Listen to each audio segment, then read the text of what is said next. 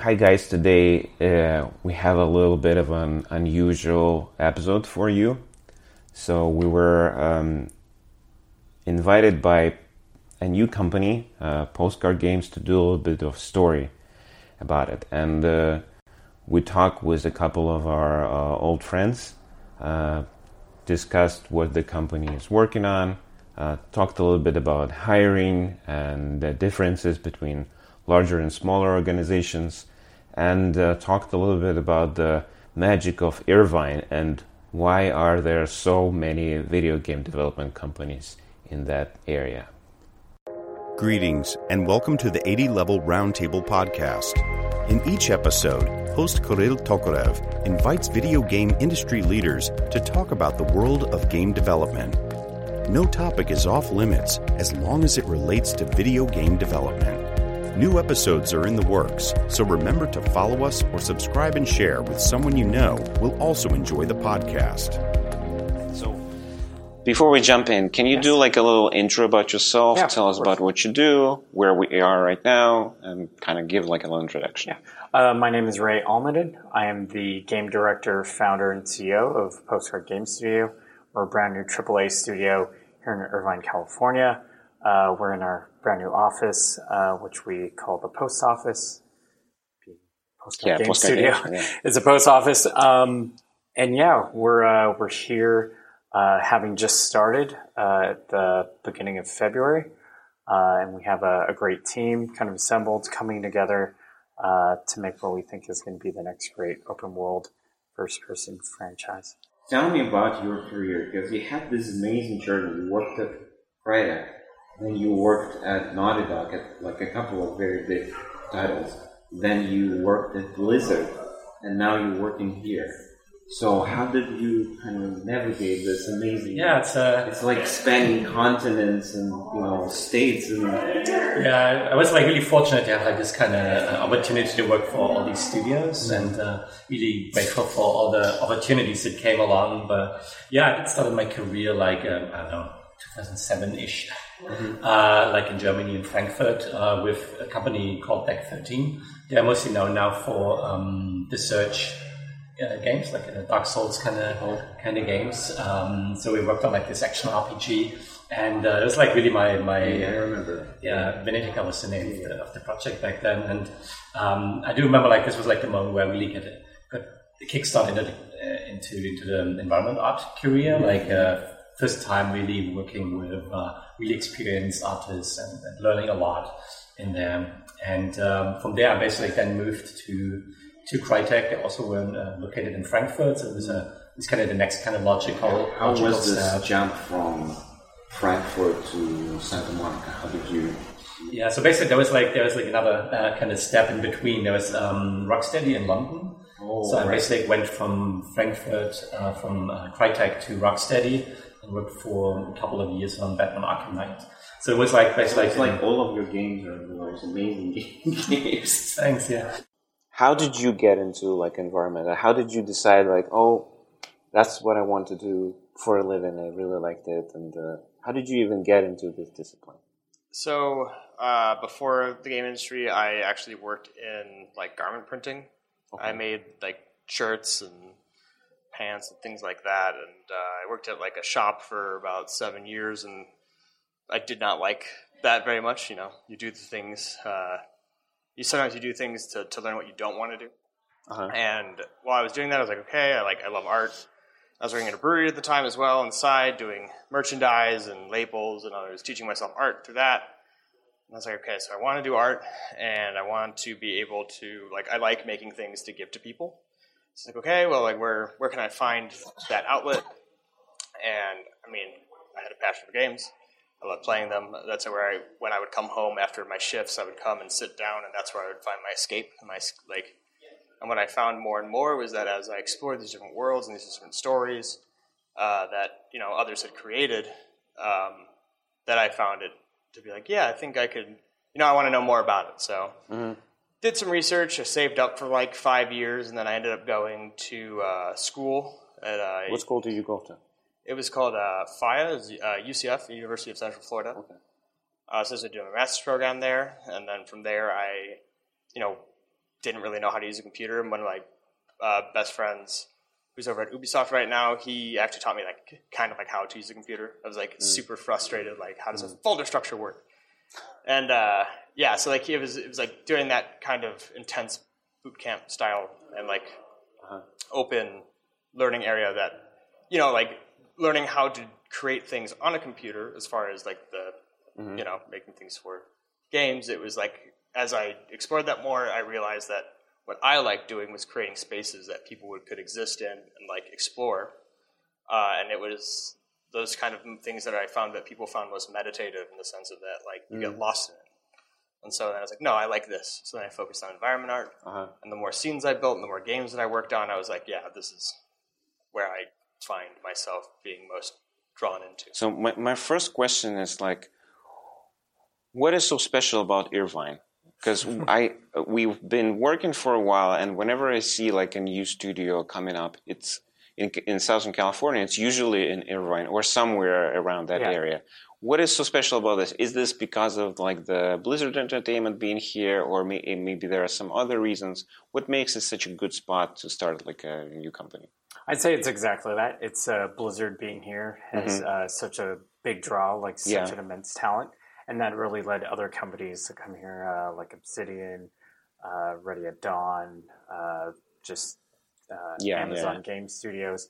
Um, but for me, it's personally, it's, it's, it's coming back home. I grew up in Orange County, Mhm. uh, and the draw of Irvine is, hey, I went to University of California, Irvine, uh, and it's the usual things about California and Orange County. Just the weather is great. Yeah, The beaches, except for today. Today is close. Yeah, the cloudy. one day. Uh, yeah, so we um, decided to come. Uh, and then, funny enough, it's uh, it's Disneyland.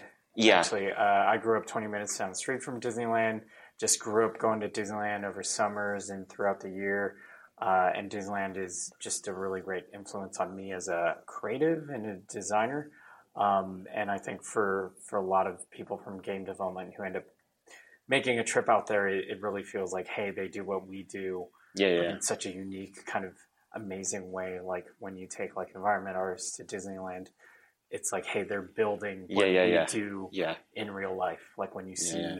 like the the Cars Land mountain range or Mhm. the Galaxy's Edge Star Wars Land mountain range. It's like wow, they're building yeah. uh, just you know natural uh, what looks like game art geo in real life um, and then just the way disneyland has really evolved over the years with attention to detail which is very similar to what you see with like next gen and current gen games um, like everything is getting built out in real life. Like you walk around like a hangar in star wars land and you just see all the little props that have been built out just to Mhm. make it feel Mhm. authentic. And it's like hey that's exactly what, we do yeah, yeah, with environment art with props and all the assets. And again just to walk around and uh, experience it in real life like that is yeah that's just incredible.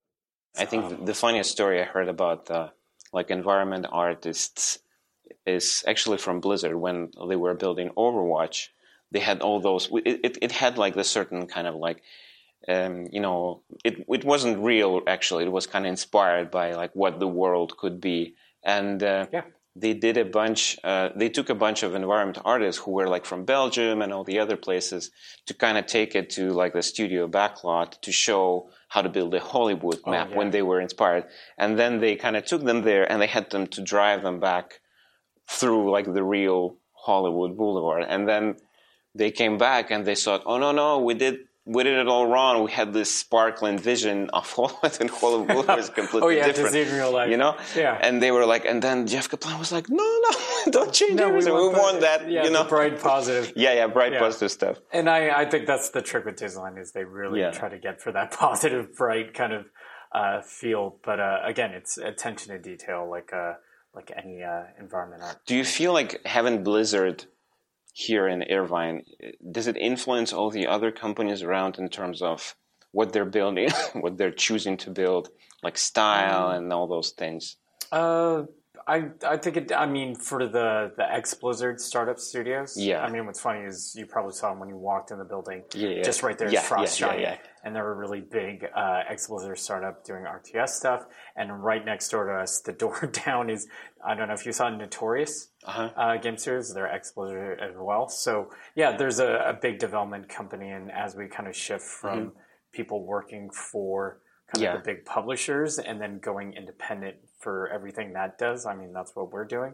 Like that's always going to be the F- influence. Mm-hmm. It's like they're explosive. They're uh, you have Dreamhaven, Timmy and Mike Morhaime, and what they're doing.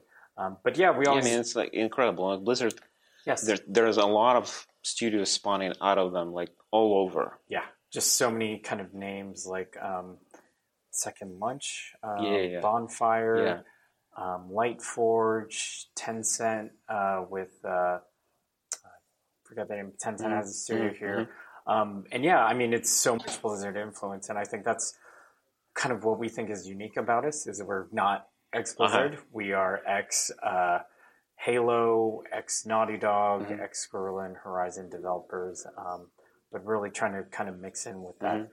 that talent here as we hire people. Because hey, guess what? That uh, half my team was already here in Irvine Mm-hmm, uh, when we started. Again, because it's such a big uh, development tool, uh, hub. We'll be back after a quick break. Ever thought modern video games should be more interesting? At the Gaming Blender, we take randomized genres, mechanics, and make a new game every episode. I've added permadeath. We have a survival game of a hardcore simulation, which could be House Flipper, and with the permadeath of XCOM. And that all has to be an action adventure. Yes. Oh dear. Yes. And sometimes it doesn't quite work. And you you have a construction off over the course of the of the A narrative. construction off. the way the way we can do this is that we ditch your idea entirely. Entirely. Check out the Gaming Blender on all your favorite podcast platforms now.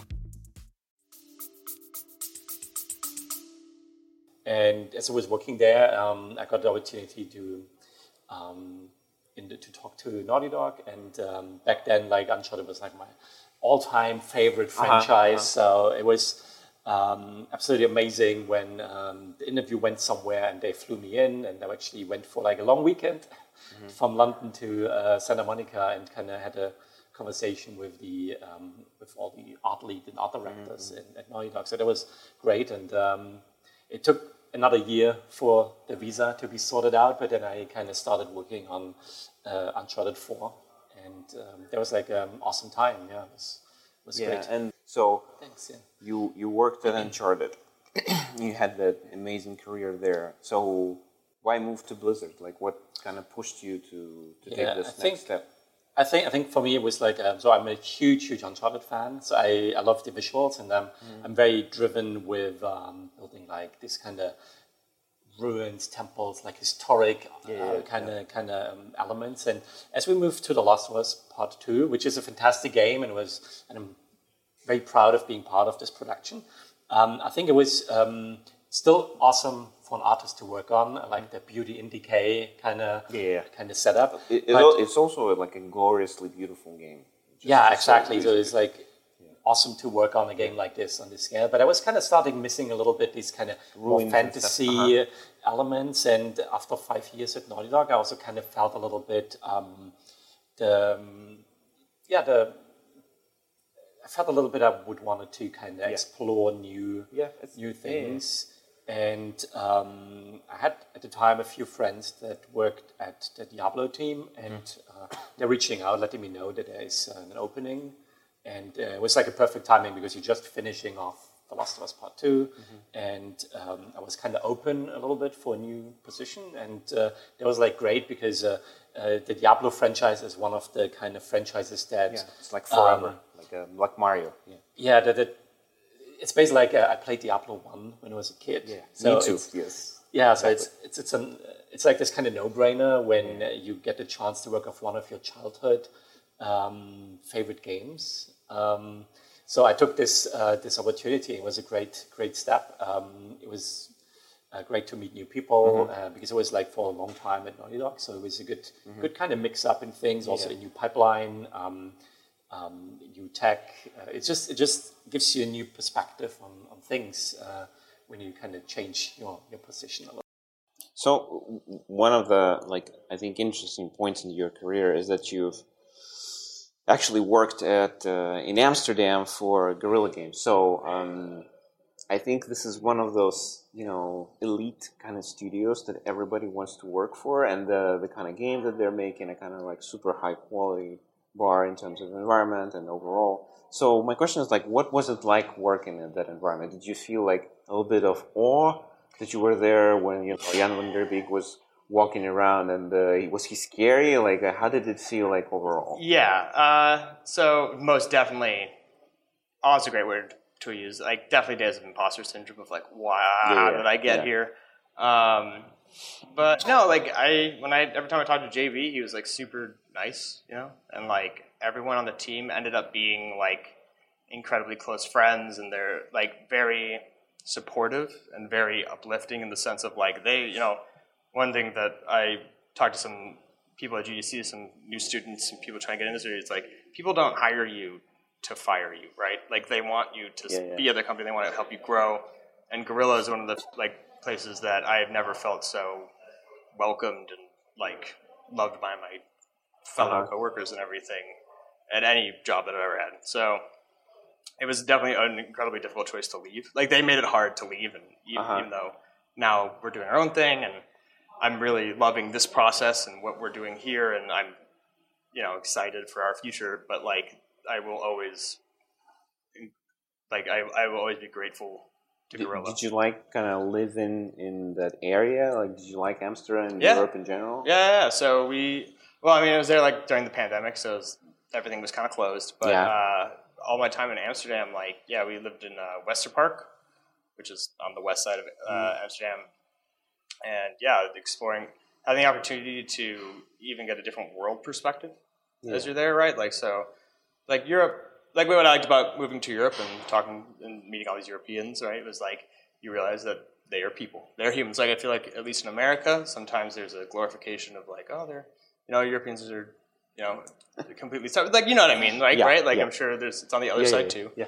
But you're just like, oh no, there's people, and it's just like going into work and meeting, meeting new friends, and yeah, I found everyone to be incredibly kind The awesome thing working for Crytek at the time was that there was a lot of people that went and did the jump abroad. Like uh, there was a lot of my coworkers that went to Blizzard or id Software, and they actually did the jump abroad, and it was kind of interesting. And um, as a young guy back then, I was like kind of inspired by that. So and uh, when It's like, why not?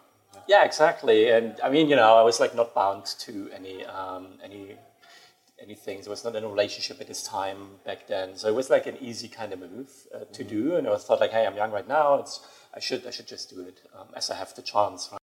So uh, I have a couple of questions about uh, your career because if you look a lot, and a lot of people who worked, who work with you right now, and you're, you've kind of gradually moved from like level designer to being like a CEO of a game company, and uh, I think a while back I had an interview with. Um, with the CEO of uh, ProbablyMonsters, Yeah, Harold. and yeah, we, we talked with him, and uh, I asked basically the same question: How did you make this journey? Because he also Oh, was yeah. like a engineer, and then he ended up QA, being QA yeah, yeah, yeah. Then he ended up. Uh, uh, you, you probably know him, right? Because you. Uh, were- we never met, but same kind Same of circles, company, having right? worked in Seattle. And but the, he what he answered is that uh, kind of like he was also always supporting the teams. So he was like this this team guy. Yeah. You, whenever like there's little team, they wanted something, you know, budget or anything. Like he was kind of like the leader to go. And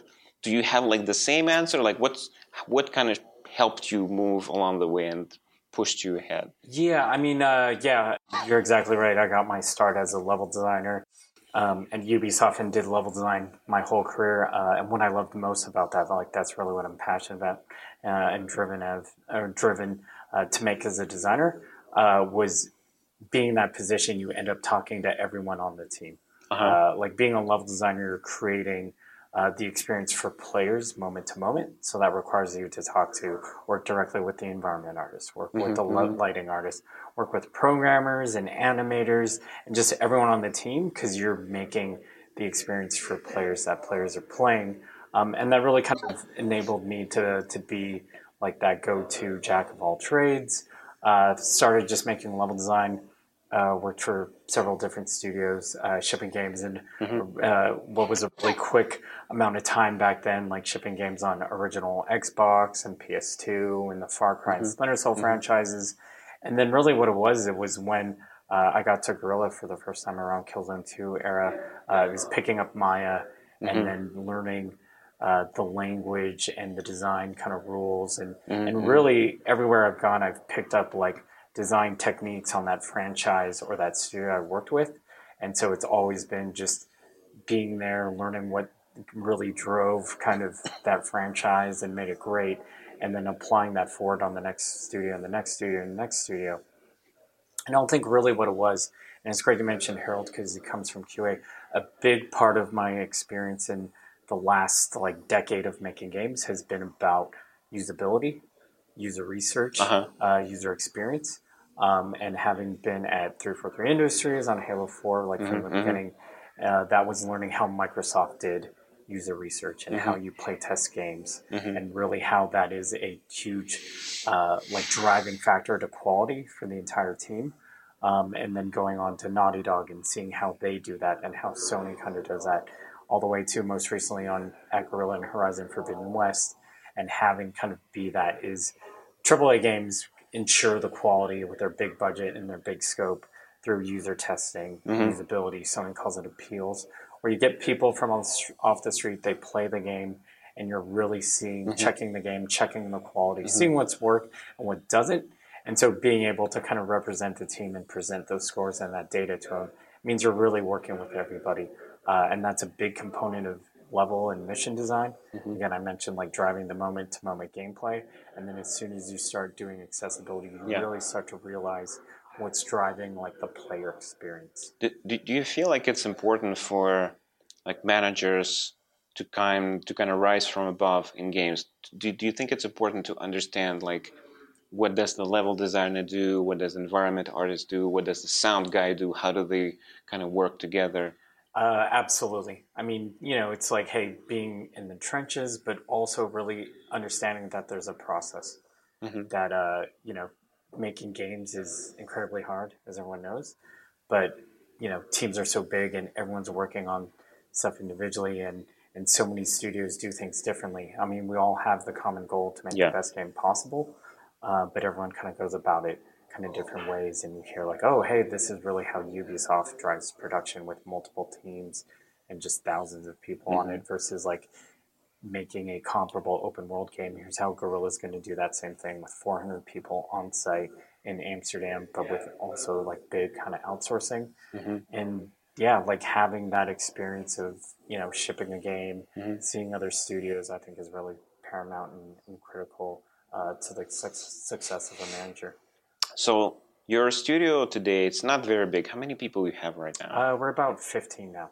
So you, it's a pretty small studio, like for if you take Irvine uh, in, in into the equation. But I think it's the the question that I'm asking. It's kind of universal for whatever the amount of people you have. As and the question is, what makes a, a team happy?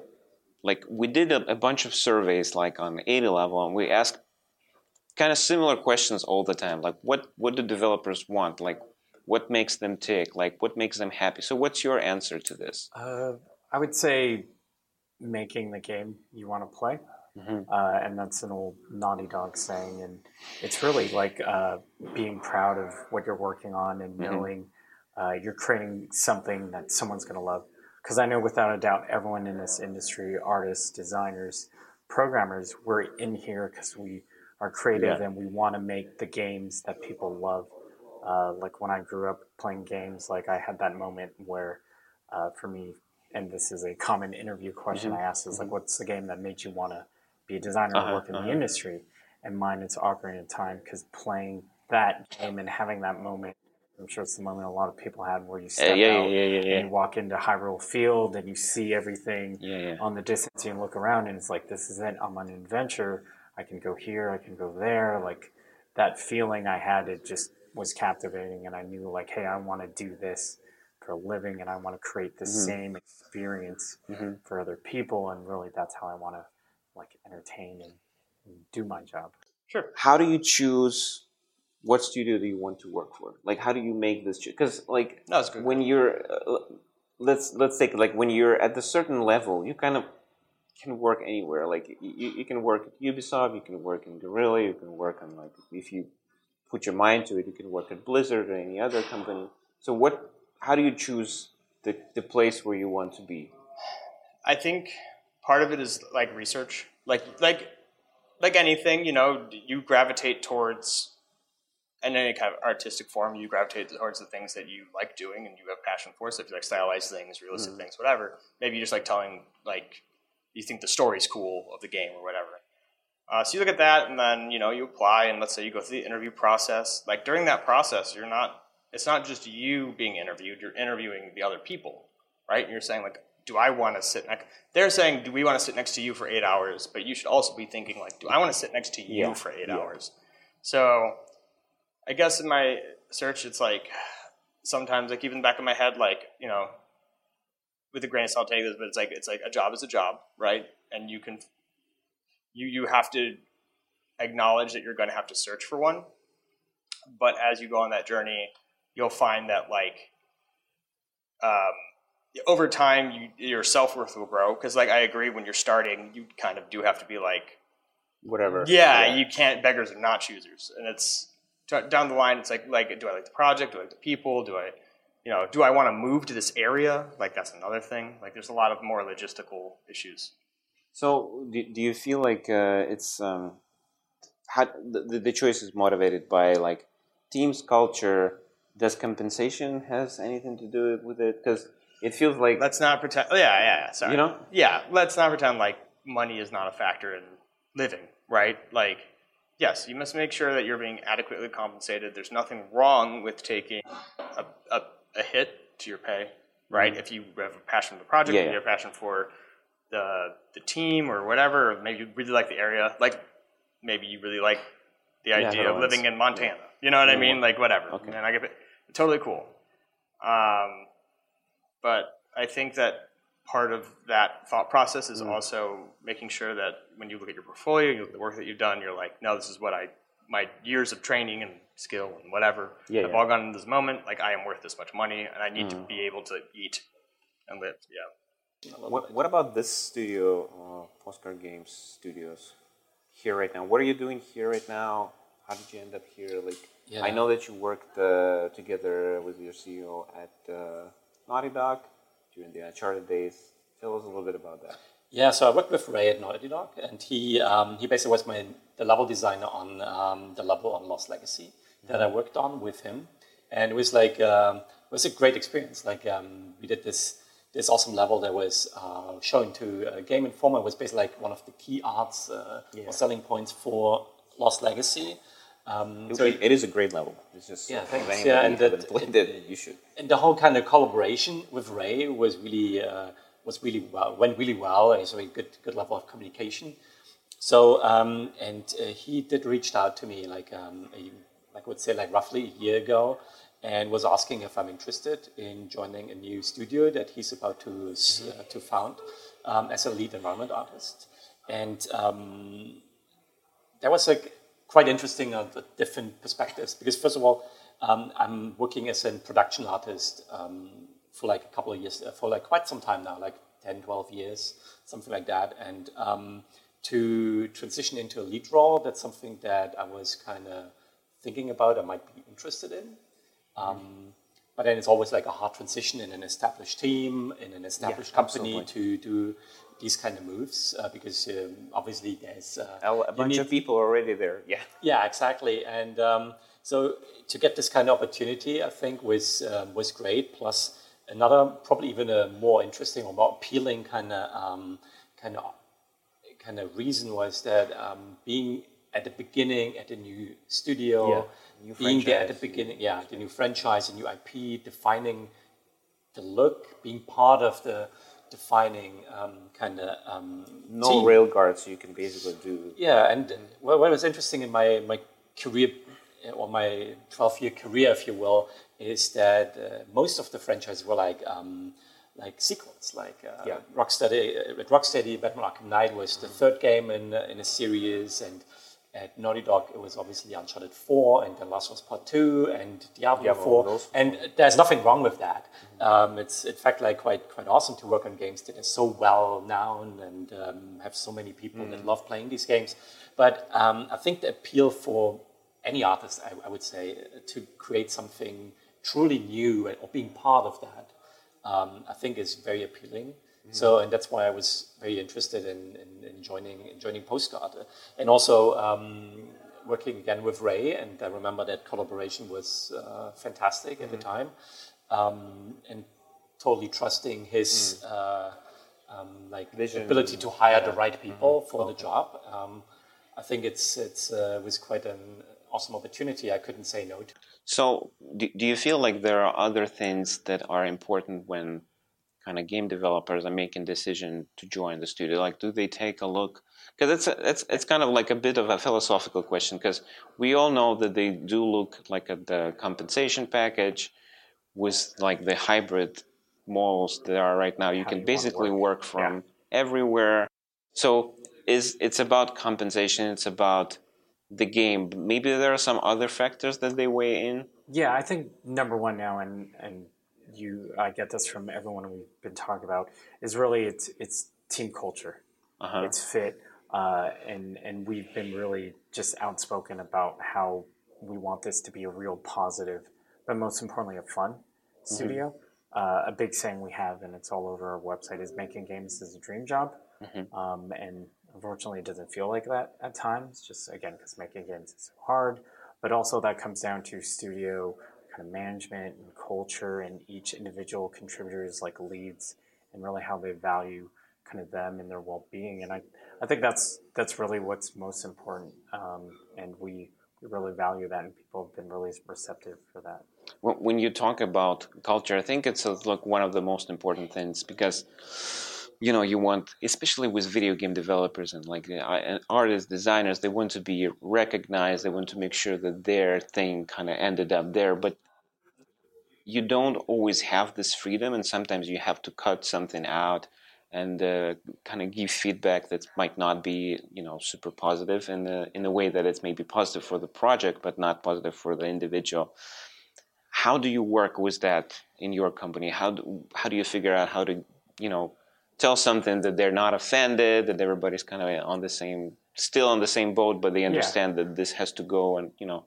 Yeah, I've learned very early on, and it, this was when I first became a lead and became a manager, is it's really about explaining to someone the why and how and Mhm, really mhm. where this decision is coming from, but most importantly, like, hey, how can you grow and learn from it? I was saying that quality is iteration times time, and anytime you kind of have to cut something or you have to change it, you're iterating on it. What you uh, end up with looks nothing like what you started with, and that's a good thing Yeah. because it's a whole process to it. Uh, and a lot of that is just uh, making sure people kind of understand that is uh, another saying where it's like, oh, it's all about the greater good, like making yeah. the best game possible. So, you know, if the tough decisions have to happen and content has to be cut and your work has to be thrown out, at least, hey, we- management and your your leadership team, like they acknowledge it and they Mhm. they're grateful for what it did, but ultimately it's like, hey, we're making this call because this is going to make the game better. But take everything you learned, take everything kind of you did in Uh-huh. that time, and we're going to take that and grow from it, or really just take that content Mhm. and iterate on top of it, and that's how you make the best game possible. So, um, a question about people as well. So, you're 15 people right now. Mhm. Whom are you looking for right now? Do you want to hire someone? Because a lot of our readers and listeners and viewers, they're, you know, they're probably in university somewhere, or maybe they're in another company and they're looking for opportunities. And maybe you can kind of elaborate on that and tell us, like, in general, like in the industry, who's kind of like the the unicorn right now? Except for maybe like the technical animators and the graphical Yeah. engineers. Those are like you never find them. but who is like the hot kind of specialty? Uh, I mean, direct positions we're looking for are just straight environment artists. Mhm. Uh, our highest uh, caliber opening we have is an art director. Uh, we have like an incredible concept team, environment team, but we're we're really looking for someone to unify the vision, uh, and it's most specifically like around all aspects of the game, like characters, UI, animation, VFX. Because and you'll talk to them. We have a great environment artist. um, yeah, I know them. I mean, personally. in the past and, and yeah just showing that up but really what we're looking for is someone if it's a student um, and we've hired people straight out of school because Uh-huh. we believe our, our superpower as a studio is going to be mentorship and growing talent a lot of the leads here i actually hired out of school onto halo 4 at 343 industries and then we all went on to do amazing Mm-hmm. We things actually, I actually played the hell out of Halo, Halo 4 with my friend, so I, I really like this game. Thank I you. know some people are like, but I, I love it. Yeah. Um, so yeah, we're we're looking for people who like yeah want to take advantage of it because we know what this opportunity and what this situation is. It's uh, people highly experienced who really want to come together, make the get, best game possible, and really leverage all their experience in a real positive work environment. That's all about team fit, team culture. Most importantly, having fun. Making games is a dream job, but then understand like they're going to contribute. Um, like our new uh, junior producer and our junior uh, designer, they know it's like, hey, this is the task, this is the job, and that's an opportunity that's really not afforded to someone kind of really joining the industry the first time. And then also to the more experienced, like seniors and leads and directors, it's like, hey, joining this as a studio fit and a culture. Uh, and really defining like what this game is going to look like. when you're talking with people, when you're going over portfolios, um, what do you want to see there? Like, what are the most important things? Do you do you want uh, one finished piece?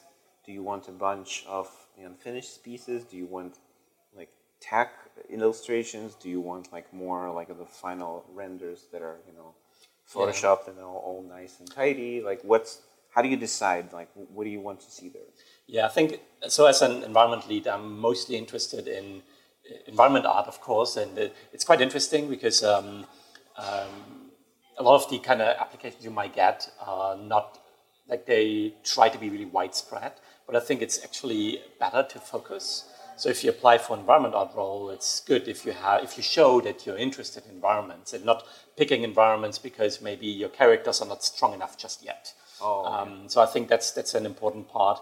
And um, to follow up on, on what you said, I would also say that finished pieces are quite important, and especially something for me. What I'm looking in usually is uh, I'm not only looking in just nice props. Um, of course, uh, you want to see good quality hope assets so, and, and, and, and finished assets as well, and put into game engines.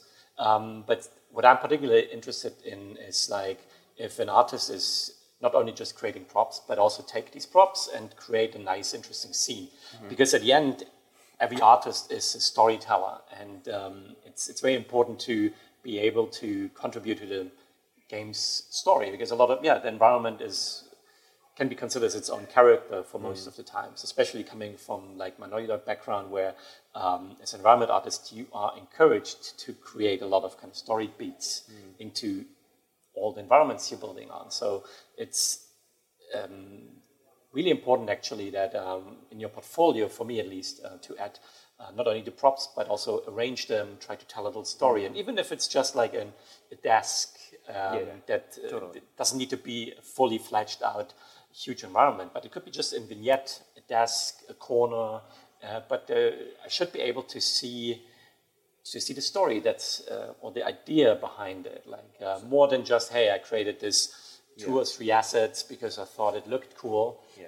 Just go a step further and and and, and or it's use like these. a yeah, it's like a, a subway station or like a all those things they do with like Clinton, Crumpler, and all the other guys. They're great. Like they look very high level, but, but they're kind of all similar. Like very. very Yeah, I mean, even if it's a subway station, I mean, it could be totally you fair can- enough to create one, but then uh, um, add this story to it. Yeah, um, yeah. That to, that makes it special and unique. The good news is, is a new team and a new studio uh, building a new game and franchise, we know exactly what we want to make. Um, I've been, this has been a, a career goal and dream uh, for about four years now. Um, and it took uh, kind of shipping a Horizon game and Yeah. then uh, a lot of kind of meetings and, and pitches, but it's always been the same kind of unified vision. Uh, and it's really just been asking the people I loved working with in the past. It's like, hey, here's the opportunity. It's building a new studio Mm-hmm. Yeah. to build this game, and I promise you, like, it's going to be the most fun you've had in development. And everyone who's joined us so far says, like, yeah, this is like a once in a career kind of opportunity. So we're looking for people who who want to do that and jump on board, and we've we've had our, our luck with that as well. Um, I have a question. So you have, uh, as you mentioned, you have amazing guys. You have uh, people who work like on a, a bunch of like very successful uh, games, especially in the like environment art department. And um, my question is, do you feel like um, these guys they require more technical skills right now? Because I hear it from you know recruiters everywhere, basically that you know just uh, knowing the basics, uh, knowing like anatomy and everything in ZBrush, it's great. But if you would also know some of the more like technical stuff, if you know Houdini or if you know how to program a little bit, that can only increase your chances to get in. Because like my technical animators, especially, like I think I found one and they he was snatched directly from, from like Nomon, like uh, in, in a way, like right out out of the door. So, do you feel like getting technical gets you more, you know, possibilities of Yeah, getting a job? uh, absolutely. My feedback is always, I mean, to trying to make their break in the industry, is ultimately you have to prove you can do the job we need you to. So, uh, however, you can kind of gain that experience uh, and kind of prove that, like, the better. Like, ha- being well rounded in tech, like, it's very obvious for, for anyone design art programming to kind of pick that up and say like oh actually hey you've done this and or this in this small amount or you Yeah, yeah, use yeah. this engine and we that makes us really exciting and compelling because we know what the job is like they don't but and it's really just trying to fill kind of that that all those boxes and say like oh if we can bring you Mm-hmm. in here's why we'd be excited to have you um, and it's yeah just always having all those skills is is, is always. So a- another question that we get a lot from students as well as um, is it better to have a little bit of everything on your portfolio or do you just want to have like one nice finished project that shows that you can finish stuff or do you want to have you know like a decal there something there a gray box here or like you want a finished environment like what's the best That's yeah, that's that's a great question, and I can really speak to design is just having really quality examples of Mhm. everything. Like, I mean, with design, you see a lot of students who are either like, "Hey, I took this one class, Yeah. and it presented me this portfolio piece," Yeah. and you just see that stamped out from everyone who worked at that school, Yeah, and it's yeah. kind of obvious what happened there. So you know, there's that, and it's getting out and really building stuff that you wanted to that is going to prove how you can do the job. And I always tell students, it's like, okay, if you want to work on like a first person shooter or like a Naughty Dog game or a Halo game, mm-hmm. build that content and really kind of show examples of it. And then your question of like, what's the size and scale of it? Uh, it really depends on your discipline. Again, it's about proving the job you want to do. So for like design, it's like if you want to be a systems designer, hey, I, I built a gun from scratch in Unreal. If you want to be a level designer, hey, I built an encounter. And if you notice here, I haven't said like, oh, build the entire game by yourself or build everything, because for AAA studios and and studio included, like you wouldn't be tasked with doing that.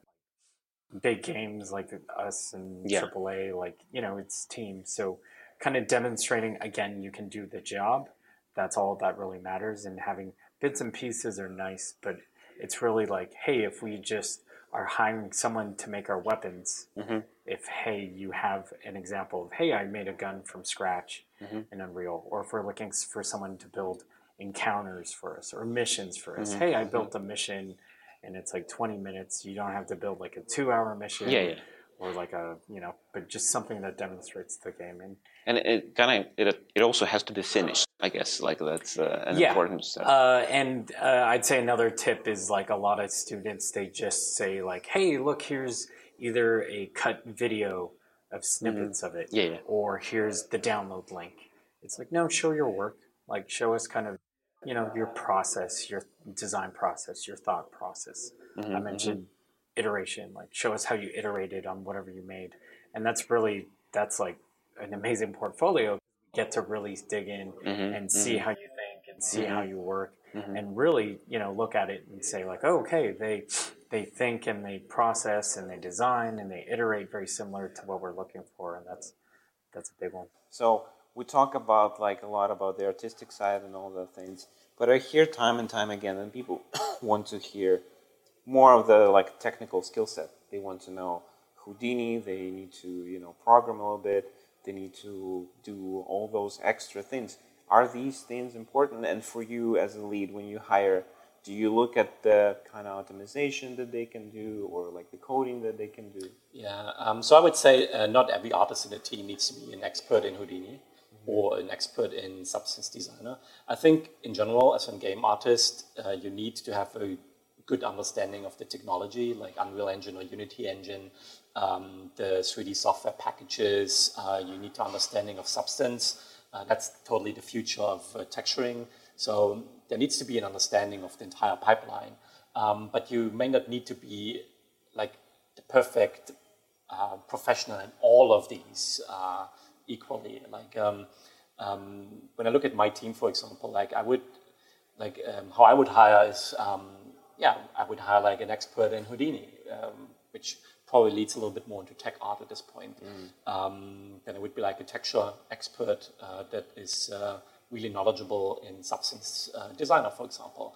Um, but I don't need everybody being on like super specialized in a certain tool. I think there's definitely room to specialize, um, but there could be also a specialization in um, sketches, uh, in the artistic forms of environment art creation, because that's also very valuable if someone is uh, has good skills in illustration. Just, just a good artist, you mean? Exactly, yeah. Um, at the end, um, it's way harder to train an artist to be a good artist um, than train a good artist a certain tool. Yeah. Um, so I think in terms of hiring, um, if the quality of the artwork is great, but maybe the, the understanding of certain tools might not be quite there, that is um, It's not something a deal breaker. it's it's not the most the deal breaker. But again, um, in games, um, it, You have it's to a very technical, technical. yeah, Yeah, yeah. exactly. You have to have a general understanding of what you're doing. So it's probably harder to hire like a concept artist for an environment art role than a 3D artist or prop artist into an environment role. But um, but still, I think there's there's not a black and white kind of thing. It, it depends on role what is needed for the team, and maybe I have a couple of very good um, artists that lean into the tech side, and then uh, it would be good to hire someone additional that is uh, better on the pure artistic, uh, like like illustration, like classic traditional artistic skills, um, to balance that out. the industry change dramatically. And video game industry is kind of like one of those that every five years something drastic changes, Sure. and then your workflow is completely different. The quality bar is higher, and all those things.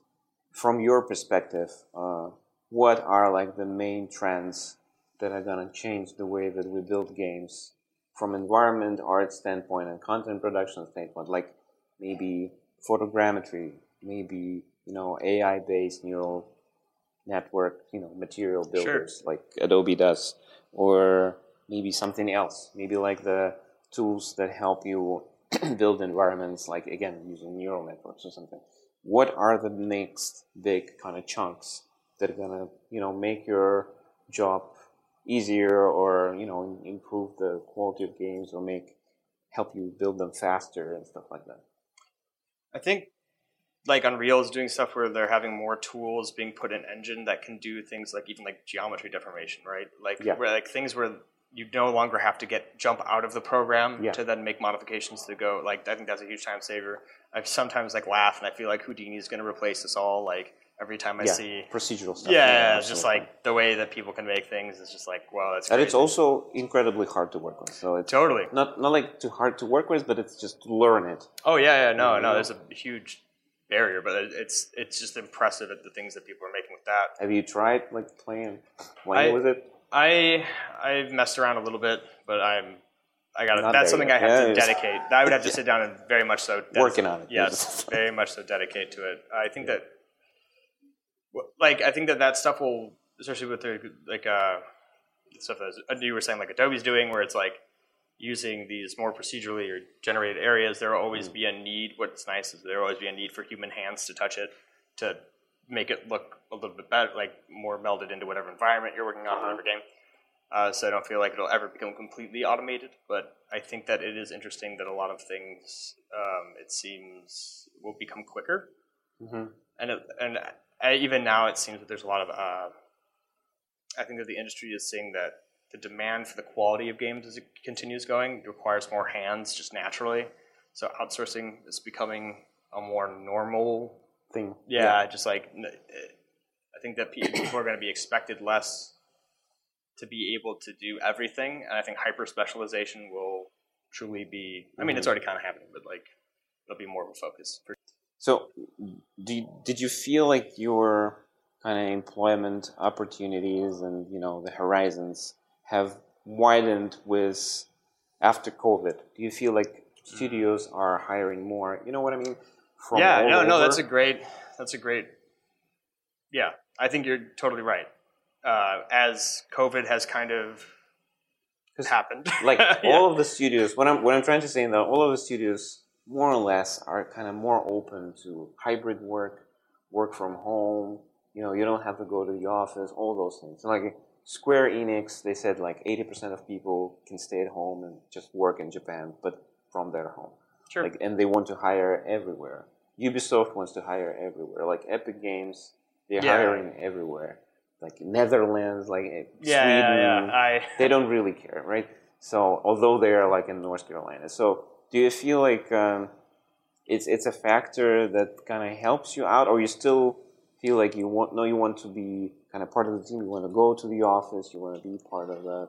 Well, yeah, I mean, I think what's nice is that, and what I love about this industry is that it is kind of for everybody. Like anybody, if, Uh-huh. if you're like a shy person and and you don't want to go into the, that's not your thing. Like now, the opportunity is there for you to work at home and you can talk to people Mm-hmm. through you know Slack or whatever, and you can see them. On, you can come in once in a while and be a presence, and then you can leave, and like it's totally cool. And I think that's great. Like I, I personally like coming into the office. I love, you know, being able to talk to people, look over someone's shoulder, get the instant feedback. and also like- getting out, also. yeah, yeah, yeah, yeah. But that that's that's cool. I um, I I don't think that like as there you were saying, like people are now reaching out, being like, oh, Mhm. you know, we have more people working from remote. I don't think that's necessarily an issue anymore. Mhm. I don't think it's a problem. I think that there will always be a need for like a core team or a core amount of people in a set focused area just for like what I just talked about where it's like uh like we need this fix this fix like really quick and just like to be able to have someone roll over and be like mhm. this needs to get done right now you know Yeah, yeah. So, kind of like the question we, we talked about how to do people get in into the industry. So, we also have a question, especially with 2020 and 2021. There was this trend, uh, like the big resignation. A lot of people left studios, and I know personally a lot of people left like the Bungie. A lot of Yeah. people left Blizzard. Kind of went to startups and so on. The, the question is, why do people leave? Like when you worked in the, for most, I guess, people in this industry, especially if they're like not in the U.S. Like in, I talk with people from like Belgium, a lot of people in Europe. They really want to work at Blizzard. For them, it's like Disney. yeah They they're like, no, no, no. I've played like you know, I've played Diablo or like World of Warcraft. I still play it. You know, I have this huge rig. I love this game. I have like all the figurines. The only company I want to work is Blizzard. But then, once they start working there, in a, in a couple of years, they leave and they do something else. So my question is, what kind of pushes developers out? and then what can managers and companies do about it to kind of stop this? Yeah, I mean that's kind of my story as well. Like I've I've worked kind of everywhere. I Yeah. did my time there, and I leave. And ultimately, what it is is it's just looking. I mean, for me personally, it was always like the next challenge. Uh, Mhm. Like every every project I'm on, every studio I'm at, it's like, hey, it's what can I learn and kind Yeah. of grow from here. Uh, I mean, that was for me personally. Um, but I think as I, I talk to other people and to, to kind of think through your example, I think the answer is it's it just it doesn't feel right. Like it's Mm. it's making games is a dream job and it ultimately isn't feeling like that there and you say like hey that was their dream job Yeah, at, at a time. at the time and then they get there and it doesn't really kind of pan out and for me it gets to you can imagine what working at like your dream studios are like Yeah. you know working on a halo Yeah, game or a naughty dog game Totally. but when you get there you really it's twofold it's like you don't really know exactly what you're working on like you can imagine what it'd be like but that thing that you think is really exciting and the thing you dreamt on working on maybe you get to that studio and you don't end up working on that you have to work on On something else. Yeah, yeah. Uh, the funny story I like to tell is, yeah, I, I talked about how I sold all my Dreamcast collection to get the original Xbox, and that was to get Halo and playing that Halo game and, and driving the Warthog around and being able to have like the, the silent cartographer island level. And it's like, okay, I want to create that. Yeah. And I'll tell you, everywhere I went, I've been trying to make an open, a simple open ex- exploration vehicle driving space. And it's every game I've worked on. Killzone 2, I had an opportunity to, to do that there. Uh, Halo 4, it's like, hey, this is going to happen there. And yeah, I've always been looking, and I think that's a great example of, of like working on your, your dream studios and your dream franchises and wanting to do that content. And I never had that full opportunity to make that fully exploration driving level until Uncharted and Lost Legacy, Yeah. um, which has that really Which is great, a wonderful game, actually. yeah. really, they- thank you, that, that really short open world driving section. And I finally got to do it there, and it just, you know, that was the most fun I've had Like that. making any That's that's game. that's the funny game because uh, like uh, my wife, she's really not into games, and whenever I'm playing, she's completely indifferent. She's like, ah, you know. But when I played like that last Uncharted game, I put it like on a on pause or something, and I went out, and then she kind of came back and that she said, "Wow, that's one beautiful game," because it's it's really like captivating. It's really nice. Yeah, and you're gonna talk to Martin, uh, and Martin and I have this this just amazing work experience on it where Yeah. uh, we made the the big giant twin Ganesh elephants Okay. in the waterfall, Yeah, yeah. uh, and the story Those of that. beautiful. Yeah. uh, the story of that was I, I spent like I came back from from break after Uncharted Four, and uh, I I just spent two weeks in Maya just block meshing it out, Mhm. And it was just like, hey, this is great. You're gonna climb on Mm-hmm. these statues and do all this traversal. Like this is great. Like yeah, this will be the first thing we make. And they assigned it to Martin. And Naughty Dog says Martin and I got to meet each other and work with each other, and we spent eight months just building that out and taking my gameplay and taking kind of the art assets and making it really work together. Mm. And it was just this, yeah, just achievement of a process of like Mm. eight months to get the gameplay in, but to get Yeah. the visuals. And it ends up being like, yeah, the, the, the star of the show, like a real kind of centerpiece. And, um, I mean, really, that was you know we were given the opportunity Mm. to create that, and and just our working relationship was just so so positive and again fun. Um, Yeah. and it really felt like, uh, hey, this is the dream that. When I it, I it came time to start the studio, I just Yeah. immediately called him and said, "Hey, no, Martin, Martin is great. I mean, I, I had so much fun working with you. I think it would be great if you'd come in and be our, our, our lead environment artist." And of course, he Cool. jumped at the chance. Yeah. So, kind of like the almost last question. So, do Yes. you do you feel like building games in a way ruins games for you? Like that you can't enjoy games anymore as Oh, you wow. used to? Um, wow. Uh, yeah, because I've thought about that. The funny thing is, they tell you don't work on a franchise you love. Yeah, because you'll end up hating it. I think it's more that game you make. It, it's tough if you because it's making games so hard. If you can, at the end of it, you really enjoy it. Um, the good news is, I think for every franchise I've worked on, I've always had that moment of like of working on it at the studio and then finally getting it home. It's shipped. It's out the Yeah. door. You're not working on it. Do you have like a copy at home? Or the copy? I mean, yeah, Yeah. copy at home, and then you put it in, and you're on your own Yeah. setup, on your couch, on your TV. You're at home, and you're playing it, and there's that whole disconnect of like, it, it's done, it's over, and now I get to enjoy it. So that really helps. Um, so yeah, I, I I haven't answered your question, which is has making games hurt how I play games? And having worked at, at Naughty Dog and developed their, I mean, at, at the studio we called it the Naughty Dog Design Sense, but having developed that attention to detail, Mm. like the way a Naughty Dog game is about crafting the story and, Mhm. and having every moment to moment be really contextualized by what the, the, the enemies are doing and what the player is doing, and then just having that again attention to detail on every aspect of the game from the environment art to the sound to the animation like that has really changed the way i Mhm. play games like i have a real high bar to quality now because Yeah. of that um, but no i get everyone can't kind of Yeah, make yeah. a game like that but totally. but yeah i mean i, I think that's the, the funniest answer to it is like that really changed it like i really have a such a high bar, Bar, for what quality is um But but it- no at the at the end of the day like i still go home i still play love playing games more than anything um and i can honestly say like after all these years after 17 plus years and how many studios and how many games it still is making uh, making games is still a dream job and this is still a dream job Awesome. Well, uh, thank you so much Yeah, for your time. I think it was a wonderful interview, and I think we're kind of done. yeah no that was i would like to kind of keep chatting on Thanks for enjoying another episode of the 80 Level Roundtable podcast.